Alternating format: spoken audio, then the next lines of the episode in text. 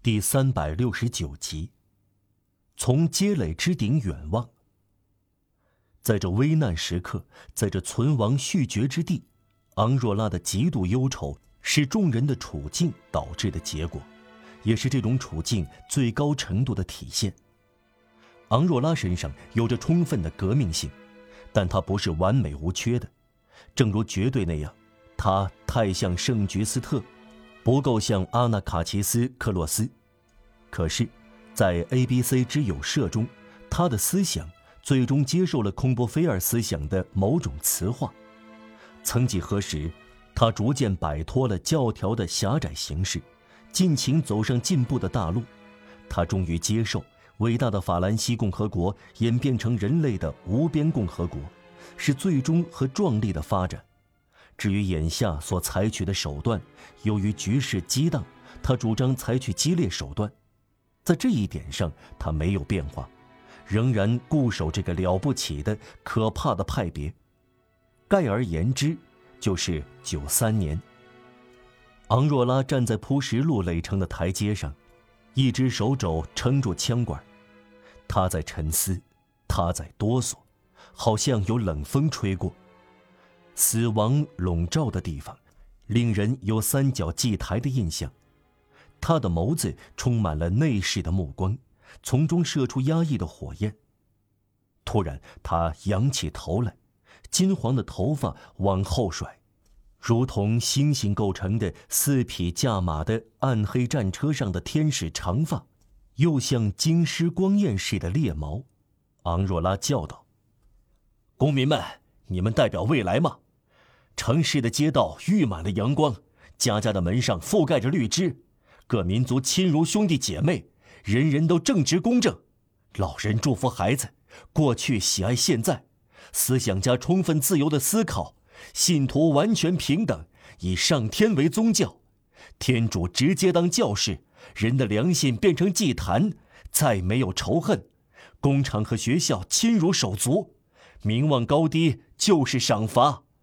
人人有工作，人人有权利，人人安居乐业，再也不会流血，再也没有战争，母亲们生活幸福，控制物欲，这是第一步；实现理想，这是第二步。想一想，已经取得了多大的进步吧？从前，人类始祖惊恐地看到七头蛇兴风作浪，巨龙口喷火焰，虎身鹰头鹰翼的怪兽在空中盘旋。这些可怕的怪物居高临下的俯瞰着人类，然而人类张开了陷阱，这是智慧的神圣陷阱，最后抓住了这些怪物。我们制服了七头蛇，它叫做轮船；我们制服了龙，它叫做火车头；我们即将制服虎身怪鹰，我们已经抓住了它，这就是气球。普罗米修斯式的事业一旦完成，人类最终随意驾驭这三种古老的怪兽，即七头蛇、龙和虎身鹰。那一天，人类就控制了水、火和空气。人在其余生物中的地位，就相当于古代天神从前在人心中的地位。鼓足勇气向前进，公民们，我们走向哪里？走向成为最高管理体制的科学。走向变成唯一舆论力量的事物内在的力量，走向赏罚分明、条文清晰的自然法则，走向与旭日齐升的真理。我们走向各国人民的团结，我们走向人类的一致。再也没有虚幻，再也没有寄生虫。由真统治现实，这就是目标。文明将在欧洲的高峰，然后在各大陆的中心，在智慧的大议会中举行会议。类似的情况已经出现过，古希腊的近邻同盟会议每年举行两次，一次在众神所在的德尔菲，另一次在英雄所在地温泉关。欧洲也会召开近邻同盟会议，地球也会召开近邻同盟会议。法国孕育出这光辉的未来，这就是十九世纪的怀孕期。希腊创始的，值得法国来完成。听我说，你。佛以勇敢的工人，人民之子，各国人民之子，我尊敬你。是的，你清楚的看到未来。是的，你说的对。你父母双亡，夫以，你认人类为母亲，认权力为父亲。你要死在这里，就是说获得胜利。公民们，不管今天发生什么事儿，失败也好，胜利也好，我们进行的是一场革命。正如大火照亮了全城，历次革命照亮了全人类。我们进行的是什么革命？我刚才说过，是求真的革命。从政治上看，只有一种原则：人的绝对自主。这种绝对自主叫做自由。两个或者多个这种绝对自主联合起来的地方就是国家。但在这种联合中，绝没有放弃。每个绝对自主让出一部分，就形成普通法。让出的部分，人人都相等，每人对大家做出的相同让步叫做平等。普通法只是对人人的保护，普照每个人的权利。众人对每个人的这种保护叫做博爱。所有这些绝对自主的聚合点叫做社会。这种聚合是一种结合，这个聚合点是一个扭结，由此产生所谓的社会关系。有人说是社会契约。这是一回事，契约这个词在词源上还有联系的意思，让我们在平等上取得一致。因为如果自由是顶峰，平等就是基础。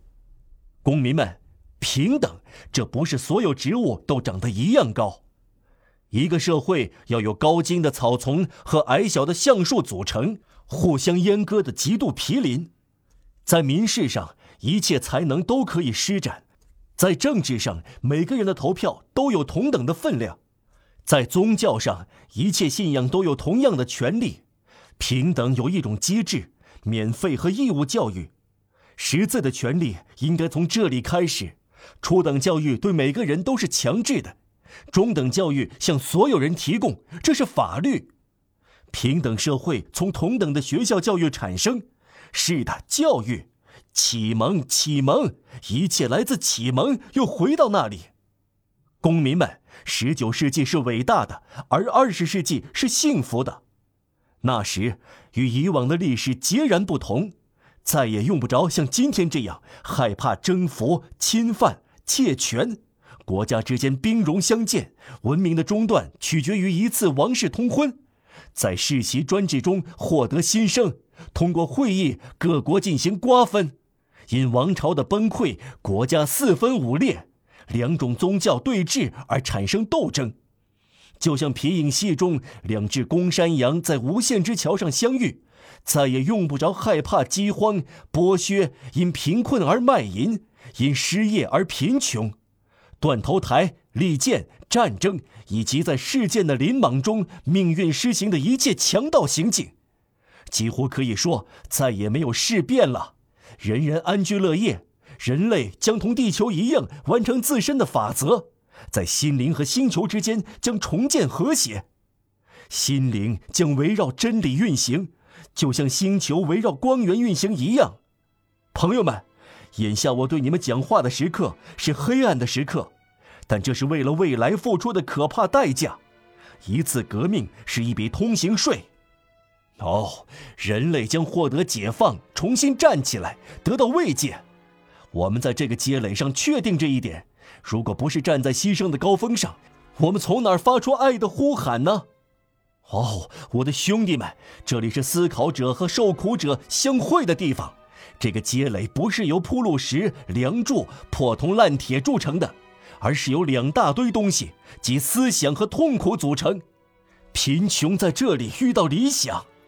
白天在这里拥抱黑夜，而且对黑夜说：“我将同你一起死去，你将同我一起再生。”从拥抱一切困苦中爆发出信念，痛苦在这里寿终正寝，思想在这里获得不朽。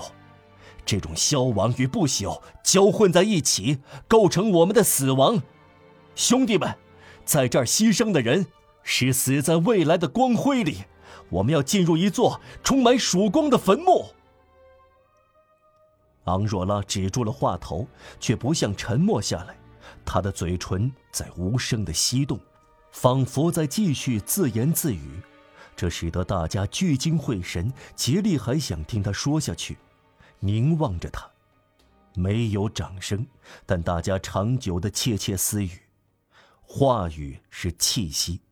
智慧的颤动，宛若树叶的簌簌响。